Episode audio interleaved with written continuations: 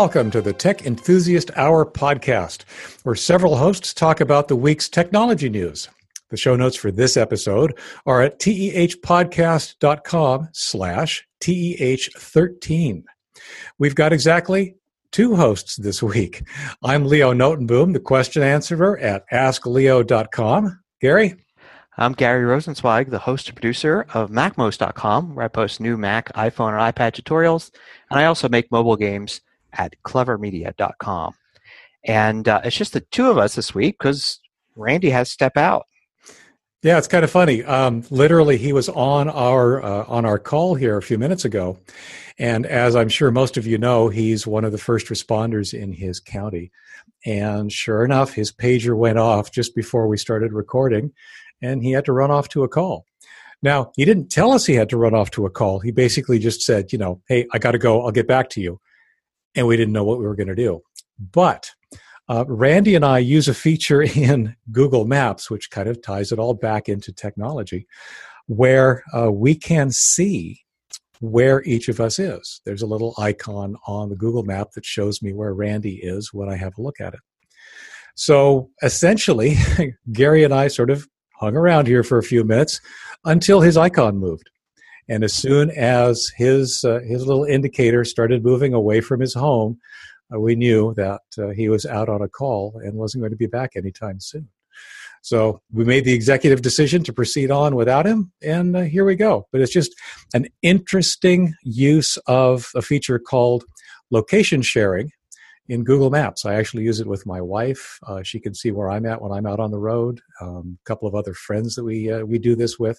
It's just a convenient way to uh, to know where everybody is. So, yeah. with that. Well, I, I wanted to add to that too because we use that as well, of course, on the, on the Apple ecosystem.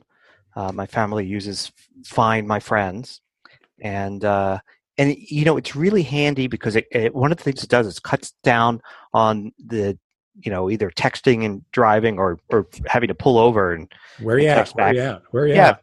yeah where you at? Well, i mean because you know it's it, it's in a family sometimes all you really need to know is you know will the remainder of the family be home or be where i'm at in the next few minutes or will it be 15 minutes from now or whatever? Uh, and then, of course, having a, uh, a, teenager, it's also useful to to know. And uh, I give a parenting tip here. a, a, digital age parenting tip is, of course, you want to have uh, you know the ability to know where your your teenager is. Um, the tip is is don't even think about asking your high school aged teenager uh, to enable that on their phone what you do is you use that as uh, an incentive to uh, for them to get their first phone uh, because when they're say 11 they'll agree to anything to get that phone. And so the simple well you, you agree that you will always have the you know location tracking turned on. Yeah yeah yeah sure sure. No you know easy. And and then you never mention it again. Right I like it. I like it. Yeah. So. Unfortunately, at least in the Google ecosystem, I shouldn't say unfortunately, it makes a lot of sense. Google sends a periodic reminder. And in fact, I got mine ah. yesterday that says, hey, just so you know, you've got location sharing turned on. You're sharing it with these couple of people and four more in my case. I'm sharing it with a total of six. So you do get this periodic tickler that says, you know, yeah, you're sharing your location. Just, you know, make sure that's what you wanted to do. So I don't know if that happens in the Apple ecosystem, but no, no. Uh, and I guess if it if it does start happening, then um, you just use the ransom of like, well, who pays for the phone? Exactly. Yeah. yeah so while we're on while we're on this topic, real briefly, um, I want us to mention there's a different app that uh, coincidentally I just used yesterday. I had a friend come over actually to our house for the first time uh, to go over some technology stuff, and as she was on her way, she used her phone and sent me a text message that included a link to a service called Glympse. It's G L Y M P S, I think, or G L Y M P S E. We'll make sure there's a link in the show notes, of course. What it does is it basically says that anybody with that link can see your current location and it expires. And you could say how long you want that link to be valid. It could be an hour, it could be four hours. I think it could be something like up to eight hours, at which point you need to renew it. But it's very handy. Obviously, it's convenient to know when somebody's coming from a long ways away, just how close they are and when to expect them. But to come full circle on emergency services, I actually do some um, emergency service work myself, animal related, where I do get these random call outs, and I'm occasionally responsible for driving one of the supply vehicles out to where we're going. It's really nice for me to be able to use this service to say, hey, gang, here's where I'm at, so you know when the truck is going to get there, without having to add just everybody to this more lengthy um, exposure of my location using Google. So there are a couple of really convenient ways to let people know where you're at, either for you know a long time, as in Google, um, or just you know strategically for specific uh, specific uses. It's very very convenient. So anyway, yeah, yeah. So on to the stories. Yes. Um, so we start off uh, passports. So the interesting thing about passports, the newest passports, uh, is they have these RFID chips in them. So there's just little chips that, when run over a, a scanner or near, you know, a, a receiver, can read data. So instead of just having to rely on the printed words on the passport, there's actually all this uh, encrypted data on your passport that you know says who you are and your passport number and all sorts of stuff. Um, and uh, 100 countries have these now, and 100 countries have them because the United States has pushed everybody into it. They said, you know, we want passports to be modernized, uh, so everybody get with the program and get these RFID chips in there. Then the funny thing is, is news this week is that uh, when these chips are then read, uh, what's supposed to happen is the data is read off of there, and there's a certificate. And the certificate's supposed to be verified to make sure that the data is in fact correct and not forged.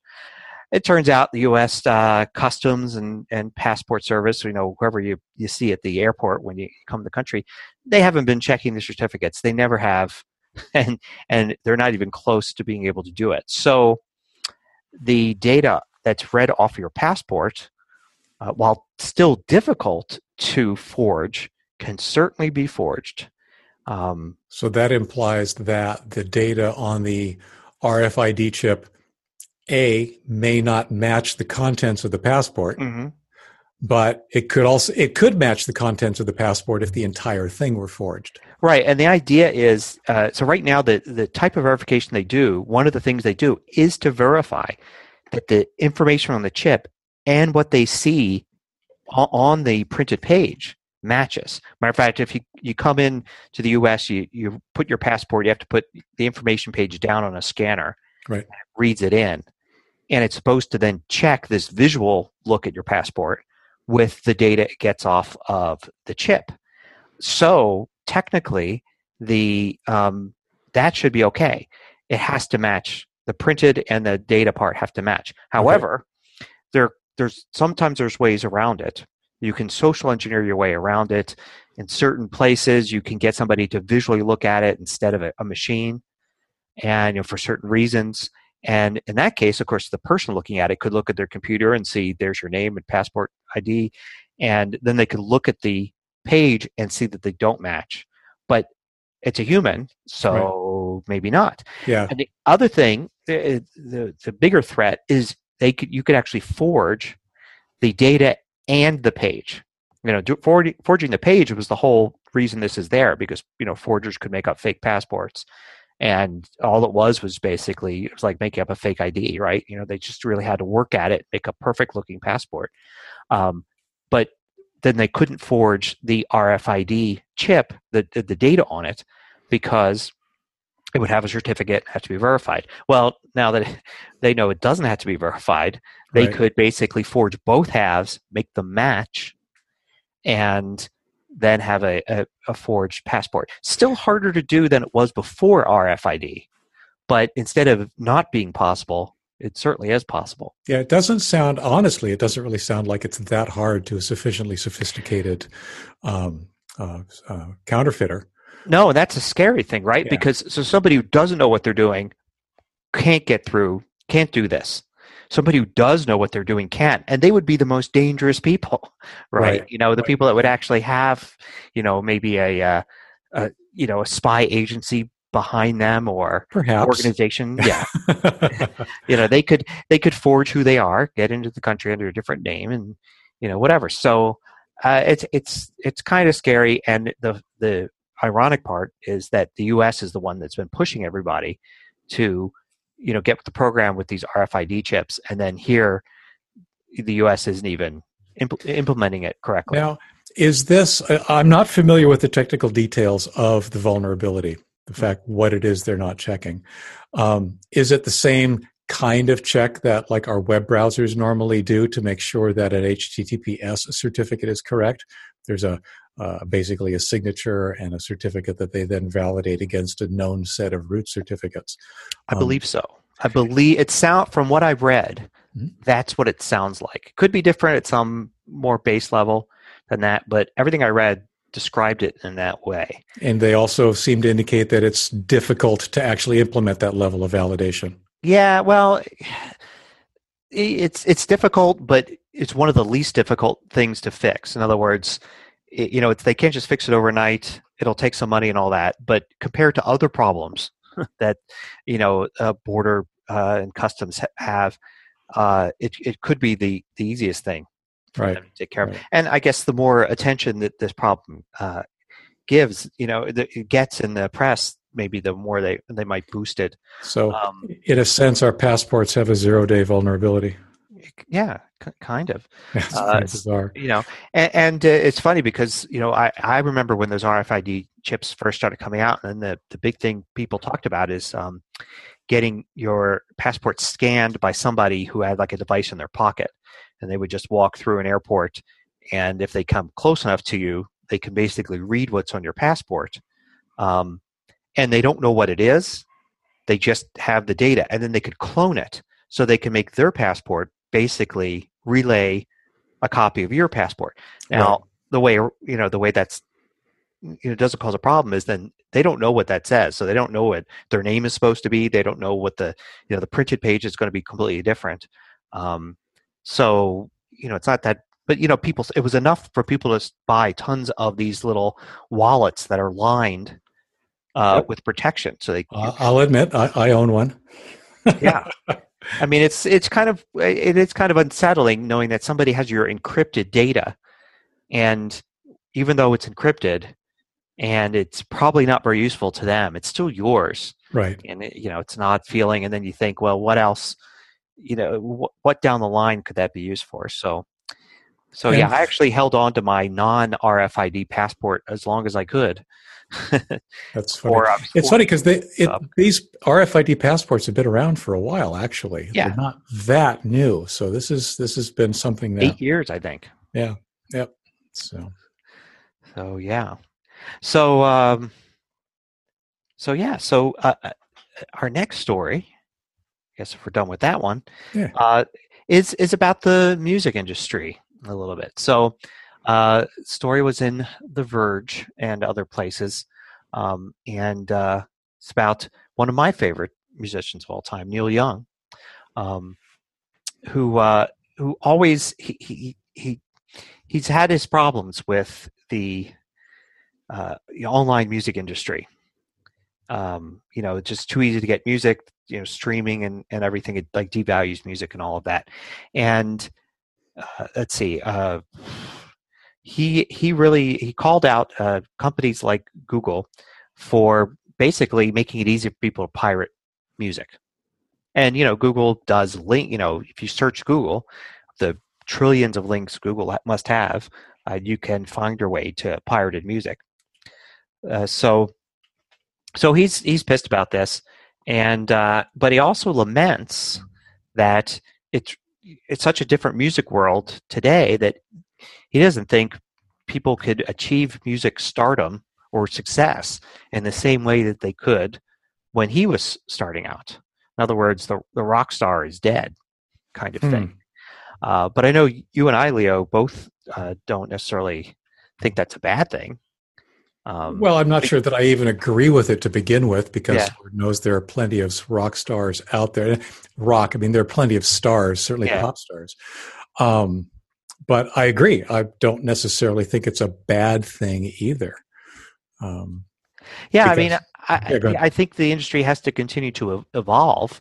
And while I, I agree that it is, I think it might be harder for like a you know you know, people to become rock stars, you know, without the music labels and the and the just the you know used to be music r- labels, radio stations, and you buy the vinyl records. Was the only way to get it. There was no digital piracy. There was no streaming services and all of that. Um, I think, on the other hand, there's more variety of music now than ever before, which means that smaller artists, it, it, you don't have to obtain the level of selling uh, gold and platinum records to be successful you could actually be successful and make a living as an artist without um, most people knowing even who you are. Perhaps, um, but I think that a lot of people do end up knowing who you are. You end up with instead of you know one megastar with hmm. billions of followers, you end up with a lot of really good musicians, each with their own audience, in each with their own paying audience in many cases, where they're actually generating revenue in some formerly non-standard ways. I know that I support at least a couple via things like Patreon and so forth, and it's actually a very interesting model. They can make quite a successful living now doing their art, assuming, of course, they um, they're hey they're any good. Uh, if anything, the the burden of marketing has shifted. In the past, the the large stars on their way up relied on the record companies and the machine, if you will, to um, to promote them to promote them and to get their name out. Now there are other ways to do that, and a lot of it is basically self-hosted. Anybody could do it. So, like you say, it's enabled a lot of a lot of new artists and a lot of things we probably wouldn't have heard otherwise. Right. I've I've used uh, there's a website called Pledge Music that is like Kickstarter, but for um, for albums really i mean for or for any music project and uh, i've supported artists that i that i know that have basically gone to pledge music and said you know my i want to produce this album and here's this you know studio costs are this much. And then they actually uh, you actually get rewards for what you give just like in a kickstarter. So um, you know for like 10 bucks or something you would basically get the music. But for higher prices you would get uh, things like autograph photos right. and uh, right. posters. They would basically clean out their attic and their basement and everything, and, and send you stuff. I actually, uh, uh, yeah, I actually uh, pledged a bunch to get an autographed guitar once.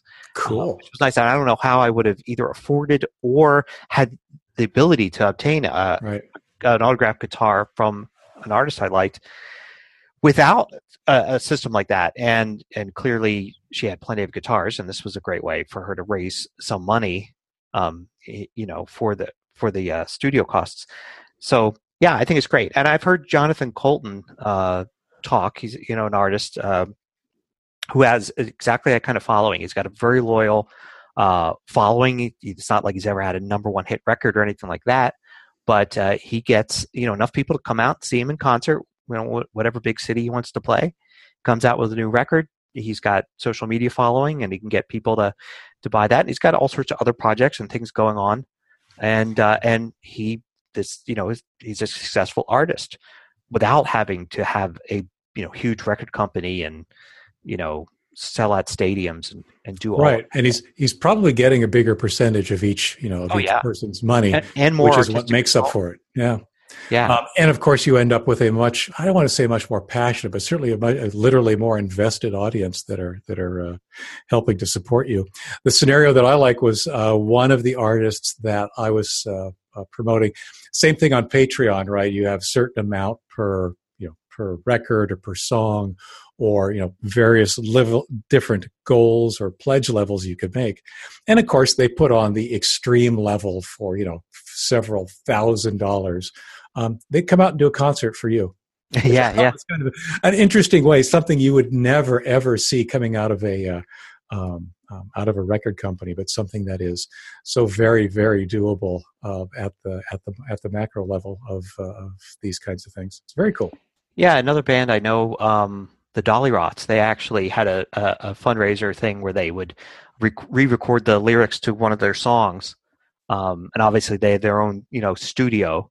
Mm-hmm. Uh, where they get, you know, as most artists can today, because you know, just a couple MacBooks and the, the, microphones and you know stuff like that, and you've got a, a little studio, and they could you could uh, pay them some amount of money. I think it was like 100 or 200 bucks, and they would re-record the just the lyric track, put it on, and it would you could put your name or the name of whoever you were gifting it to.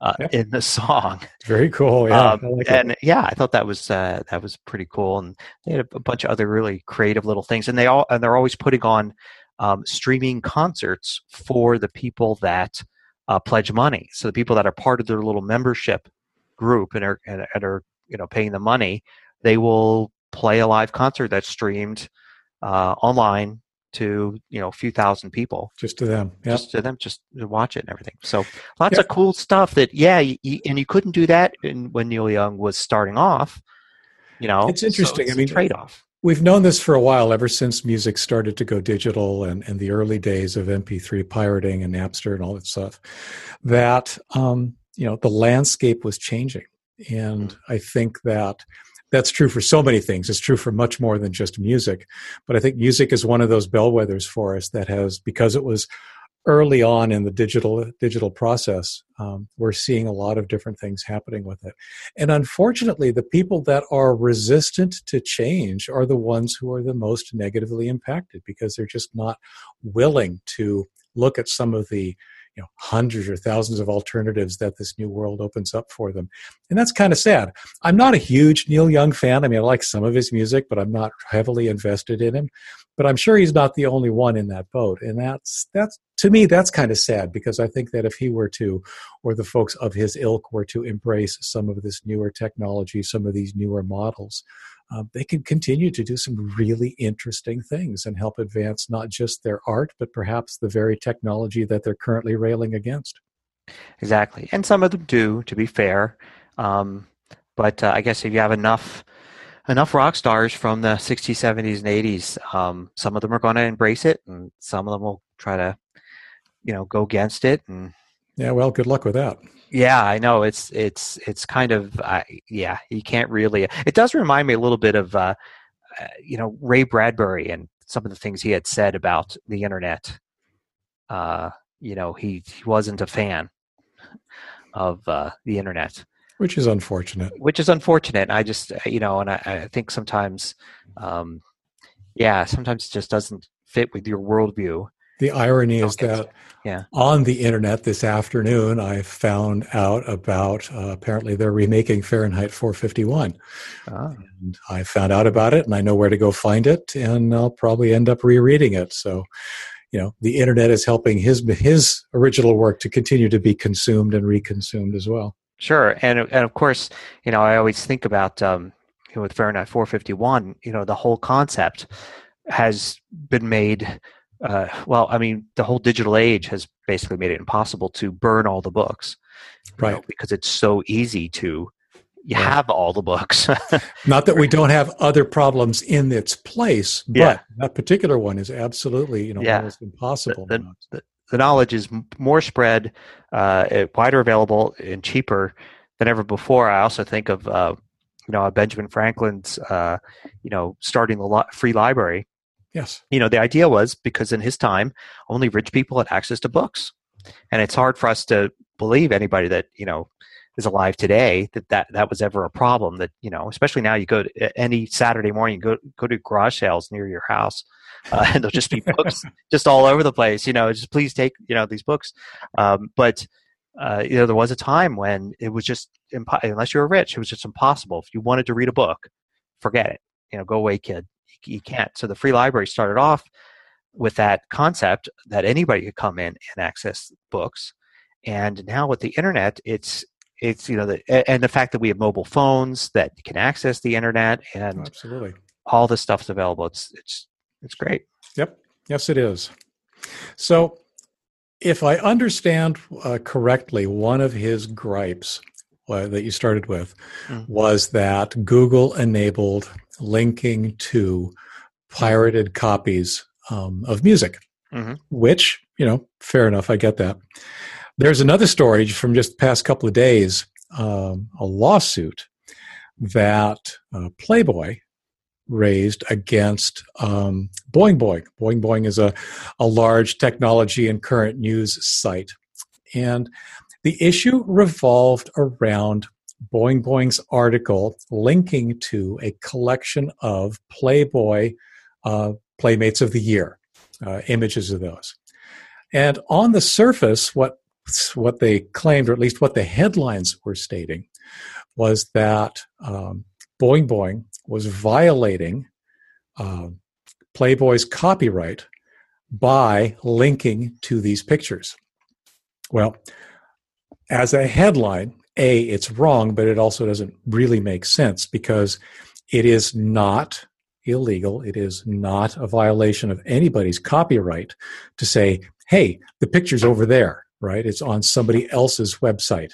It's a link to somewhere else that ultimately you really have no control over. I can I can link to um, a picture or an article on MacMost, for example, and the fact that I link to it is not a violation of your copyright. If I were to copy your article, paste it on my website, and publish it as my own, or even with attribution, just publish it without your permission, that's a copyright violation.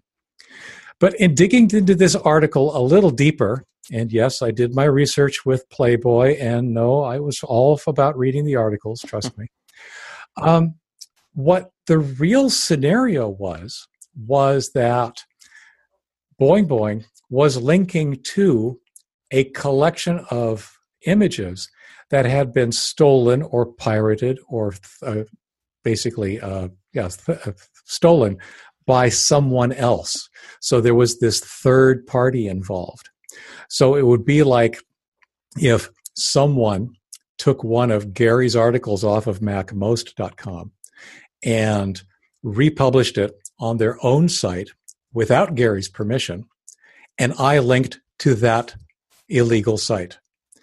That's not a copyright violation on my part. It's still perfectly legal for me to do. Um, but it's that third party site that actually broke the law. They made Ill, you know in, uh, copies of content without the original author's permission. Um, now, I do have to interject here, of course, as soon as I say it's not against the law. A, Gary and I, we're not lawyers. We don't, you know, none of this is legal advice, yada, yada. But my understanding of copyright law is it's perfectly fine to point to something, to say, it's over there. That's not uh, something that is actionable. It's not something that is illegal. And one of the reasons that I, I, wanted to bring this article up was was not necessarily for the um, you know yet another example of a misleading headline. Uh, if you, as soon as you delve deeper, you realize that it's a much more complex issue than the headline would have you believe. But I'm actually surprised. It's a question that I get often enough that uh, I know I, you know I have the answer always ready to go.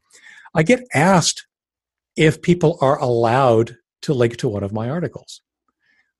And there's no reason to ask the question. An article, something that's published on the internet publicly, is available publicly. You can look at it.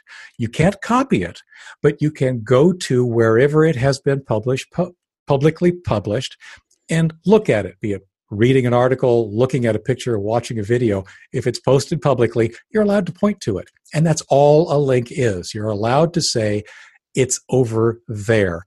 And that surprises me that so many people are concerned that uh, linking to something might be illegal when it's not.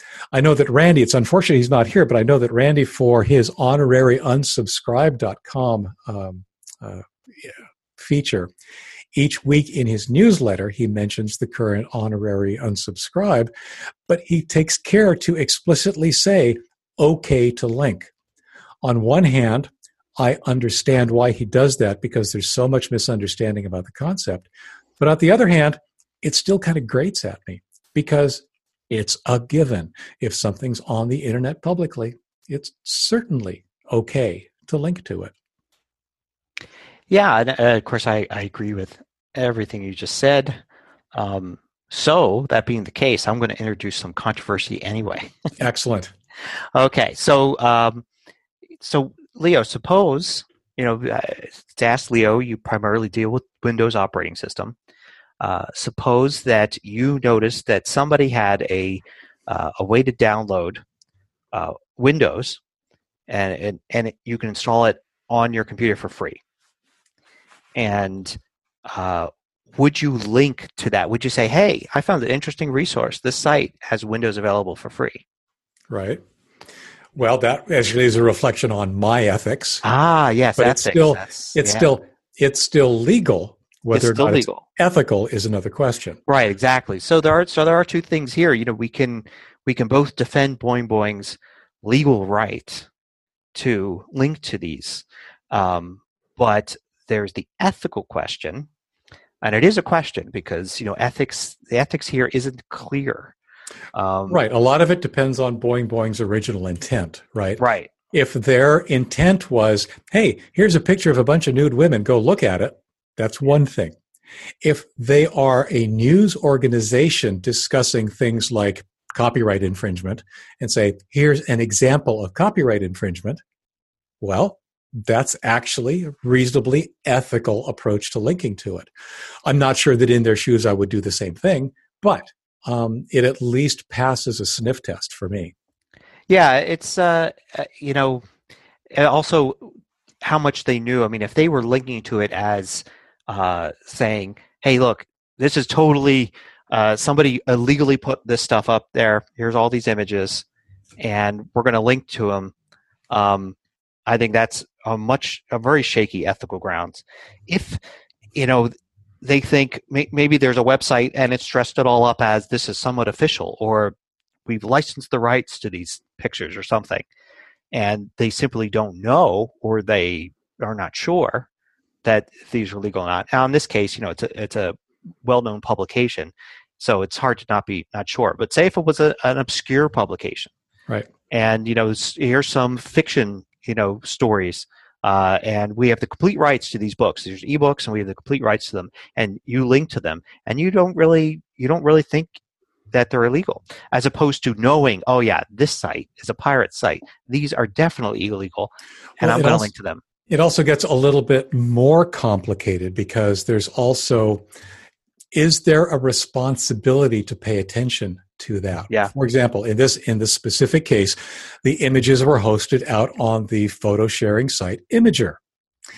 Given that they are Playboy centerfolds, it should be reasonably obvious that there's a good chance that they weren't supposed to be there. Um, should does Boing Boing have a responsibility ethically, not legally, but ethically, yeah to realize that, to notice that? Um, and that's I agree, those are tough questions. Right. Now, there's a a big irony here, too, that we should probably address. and that's uh, Playboy and the First Amendment and freedom of speech. Um, traditionally, Playboy is a big defender of both the First Amendment and freedom of speech, uh, throwing lots of money and effort behind it because, of course, early on, especially, they were affected uh, by by this.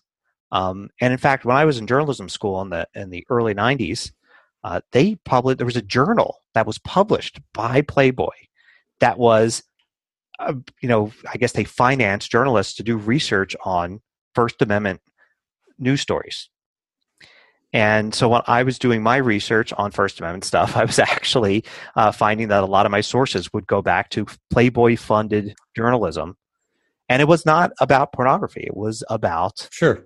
And you know I, all sorts of things you name it information you know uh, government uh, secrets i mean ev- everything uh, that you can imagine that was first amendment. So they they took it as an issue to spend money on. So then to get all the way here to 2018 and find that uh, something that should really obviously be be a freedom of speech issue you know can boing boing say you know here's a link to something um, you know they're, they're on the other side of it all of a sudden I don't know if Playboy still does any First Amendment uh, research or or work or anything, but uh, but I find it I do find it interesting to find them on this side of the story. Now, to be clear, one of the things that Playboy would have been, and I'm assuming they did, would have been well within their rights of doing, is submitting um, a takedown notice to the hosting company, Imgur, where Which those pictures were. I think they did, didn't they? Or it, it, it, seemed to imply that they did. I'm actually not sure because, of course, the news reports that I'm seeing are all focused on this goofy, um, you know, copyright. Uh, you know, is a link a copyright violation or not? So they're focused on that as opposed to the underlying true copyright issue. It may be that I, am pretty sure Imgur. It's pretty easy to, um, you know, if you see a, a copyright infringement, to just fill out a quick form and and they'll take it down. Because uh, for those of you that don't know, Imgur is a is a site. It's a very useful site that allows you to basically post an image. You don't have to have an account or anything. You can just go to the site, upload an image, and it gives you a unique URL, and then you can um, then send somebody a link to that. It's handy if you want to send somebody a picture um, or any graphic without having to create an account or a shared anything. I actually teach people how to use it when they need to send me a screenshot of a problem they might be running into on their Mac. And they say, how, I have a screenshot, it explains this. How do I get it to you? I point them right to Imgur and I say, just here, real quick, and you upload it, it gives you a URL, and then I could see your screenshot, and I don't have to give you access to anything on my server, and you don't have to you know create a Dropbox account or anything like that. So I think it's pretty easy for you to go and then see something on Imgur and say, this is a copyright violation, you know, maybe even check off a box or something like that, and then it's taken down. Playboy probably did that and didn't even need to go to the point where they actually had to send out a letter. Um, I've I've done that not for Imgur, but for things like uh, posted to other places where they've had a form, and I just fill out the form, and they don't want any trouble. You know, they're they'll take it down. Whatever. It's interesting. I've I occasionally run into the same problem, and I've yet to encounter a form. My assumption, especially for a site as large and as popular as Imgur, is that the takedown process can be so easily abused. You want to put in a certain barrier to make the people who are requesting a takedown um, prove that they're serious, right? Have to make them do at least a little bit of work to actually go through the motion. Now, obviously, you know, submitting a takedown request in detail is something that Playboy's lawyers can probably do in a half an hour. That's not the issue. But in terms of, you know, malicious takedown notices, which is a thing, right? People do sometimes um, uh, issue fake takedown notices to cause the legitimate holder of some material grief. Um, they, that's a problem. That's the other side of the problem that I think a site like Imgur is probably having to deal with on an ongoing basis as well. I, I think there. Uh, well, I just looked, and actually, you can under any image. There's the dot dot dot menu, and one of the things there is report an image, um, and so you can pretty easily report cool. an image. Okay. I think since Imgur is free, and it's most of the people that use it use it for very temporary things. Right. Um, it's not like YouTube where it's like I've got my account and I, I'm putting important videos there and you know putting my name on them and all that. Imgur, you can you can upload something anonymously, share it, and a day or two you, you forget about it. You, it's not like you go back and look in your account. You've got all these things, so they probably don't get as much kickback if, if somebody reports something and it gets taken down. Probably the right. person who originally posted it doesn't even know or care because they were yeah, done with it. Their use is done. Yeah. It's interesting that you mentioned YouTube because YouTube is also was running around in the back of my mind. They have a serious problem with with takedown notices. Uh, you know, both not taking down things they should be taking down and then yeah. taking down things that are actually quite legitimate because somebody decided to complain about it. Right. I've been on both sides of that. I've had uh, people not legitimately claiming my stuff uh, infringed on their copyrights, and I've had stuff that people have copied my videos, uploaded it to their own YouTube accounts, and I filled out that form at YouTube without having to do anything, printed or you know mailing anything. I just filled out the form, mm-hmm. and I've had and I've had YouTube uh, remove it. Of course, it's very easy. That's the best case scenario for YouTube when I can actually show them that here's the original and mine's older than theirs, you know, than the copy. Right. And YouTube can verify that because it's on YouTube. They could see right. that, you know, oh yeah, that date's real because it's our internal date. Right. So, but the times when um, somebody's falsely claimed copyright against me has uh, it's always been uh, uh, one time I actually uh, had a video that happened to be named the name of a pop song had nothing to do with the pop song It just was the same title. And it got hit with a copyright violation. There's no, there wasn't even any music in it. um, and that was, uh, yeah. So you know, I had to go, and, and you want, it, you know, I could have cared less because it was an old video, but you, there's a strike system in YouTube. So oh yeah. You want to go and you want to fight it and say, no, don't give me one strike on that. That's that is, and, and also I feel that I wanted the company that was reporting it to be called out for just doing a dragnet. Basically, right. is probably what they were doing, and hoping that nobody would would care. Um, you know, and I want YouTube to be able to go and say, okay, th- this is a bad actor, and we have to watch everything they do because they were doing a so before we move on to the next topic, yeah. Um, I do want to let everybody know that I took a bullet for the team and took the risk and clicked on the link that goes out to Imgur. and sure enough, the pictures are gone. What's fascinating is that the link is still technically active. There's just nothing there except a view counter. This page that no longer has pictures on it has 2.1 million views. Hmm. So apparently, people were interested in those pictures for whatever reason. I'm sure it was all research. It was all journalists doing research on this exactly. on this important uh, copyright law story. Exactly. That was it. So cool. Well, uh, we can move on from that. I think uh, we'll, you know, let's talk a little bit about this interesting story, um, similar to one we talked about not too long ago about a uh, a, a scam. Uh, I can't remember what it was that we talked about now about Amazon, and there was a oh the review scam where people were were getting products in the mail that they hadn't ordered. Yes, and it turns out they were doing it to uh, so that uh, somebody could do a review of the product as a verified uh, buyer. Well, here's a here, here's a oh, totally different way uh, that people are using Amazon. They're using it for money laundering. So here's how this works. Um, so somebody has to launder some money. So they have, say, stolen credit cards. And stolen credit cards are kind of dangerous to use. If you go to a store and who knows, you might they might catch you, right? You're there in person, you've got a stolen credit card, it might not be good for you. So you try to use them online. But you know, how many TVs can you can you order? you know, if you've got if you want to get some serious money, you need to find a way to turn that into cash. So what people have been doing is they've been creating fake ebooks. So these are books that actually have lots of pages in them, but they're made of computer generated text. Just not quite random words, but like little phrases and just, it's just gibberish, really. You know, but it looks, if you glance at the page, it looks normal. And then you try to read it and you can't. It's unreadable. And they'll have hundreds of pages in them and they upload them through Amazon system, which of course no human checks and they put them up for sale. And they put them up for sale for big prices like $200 and $500 and things like that. And then they go ahead and buy their own books using the stolen credit card. So they create fake Amazon accounts, use a stolen credit card, buy this ebook, don't even care about downloading it, of course. They just care about the fact it goes through Amazon system. And as the seller of the ebook, they get 60% of the revenue.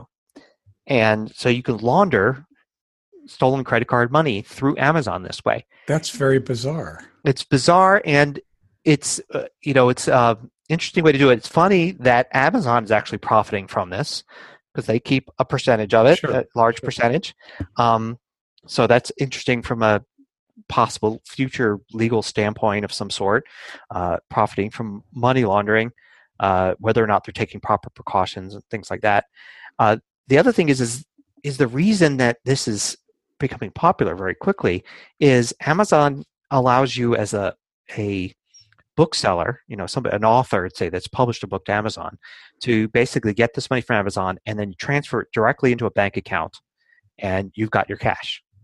And apparently, this is faster than if you uh, were to use some of the other mo- money laundering systems which go through things like uh, Bitcoin exchanges. And the problem with that is, is that you know in the financial world there are little safeguards against money laundering that make it harder and slower to, to do it. So they can still do it, but it takes a while. Whereas with this Amazon uh, scam, they could they can get their money pretty. That's I, I, so. I the, the only problem I have with this as a technique is that now you and I you also publish on Kindle. I do. We both publish. Yeah, I've done it. Yeah. And my take on it is that getting the money isn't anywhere close to being fast. I mean, it takes weeks. well, least. maybe compared to you know doing it you know through, uh, I, one of these money exchanges, maybe it is faster. Or, or, or there's something about you know my account that I haven't checked into that maybe I could be getting my uh, my revenue a little bit more quickly. But the other part of it is it's it leaves an audit trail, right? They know uh, at least however long the account that's receiving the money is active. Mm-hmm. Um, they know where the money went, what bank it went to. And sure, I'm sure that, you know, part of this, part of laundering the money is to abandon the, uh, the receiving Amazon account at some point and indeed abandon the bank account that eventually took the money. But there's like this window of vulnerability that maybe they're not doing maybe they're not looking into it right now but it seems like it's something that should be relatively easy for amazon to uh, maybe put in a few safeguards it, it, should be. Hopefully they they will now. Um, I, I, think it sounds like what they were doing is they would they would put many of these books up there and with many different you know, fake authors with accounts and gradually buy books. So maybe it wasn't so much that they wanted to just buy a whole bunch of the books and cash out. It's they would buy maybe one book a week. But at the point where they they had that money ready to to go in their amazon accounts they could they could get it into their bank account from that point on it might may have been faster whereas with the exchanges it may have been slower it, interestingly enough the way this was discovered um, or at least reported was an author actually uh, got a 1099 uh, you know a tax form saying that uh, he had sold way more books than he thought he did and we looked into it. Uh, one of these uh, author accounts had actually been set up in his name and with his social security number. Wow. So they were basically you know, using a real person's name and social security number to to do this. Obviously, the bank account was not his, um, and he didn't know anything about it uh, until he got his 1099 reporting that he had earned all this tax income that he that he really didn't. So that was uh, that was kind of fascinating. And you know, the funny thing is, this kind of uh, it's a memory uh, came to me. Um, I had read stories before about these bizarre books on Amazon that have nothing but random words and things in them. And uh, and I don't think at the time, which much must have been much more than a year ago, I don't think at the time there was any explanation for them. It was just bizarre. Like, who would buy this four hundred dollar book that's just you know computer generated uh, you know sentences um, and apparently that's this links that together and comes you know it's interesting because it also makes me think of every so often you see used copies of books mm-hmm. for sale at incredibly exorbitant prices yeah especially when the new book is available for standard, you know, its regular price. So, and so I, I, wonder if that technique couldn't also be used where you offer up a used book for sale at an exorbitant price. You don't really have the book because you know you're the one that's going to be buying it. Yeah, although you would need a, a shipping address, but so yeah, I so having you know all the previous book selling experience. Right, my wife and I owned that bookstore for a while and and sold online.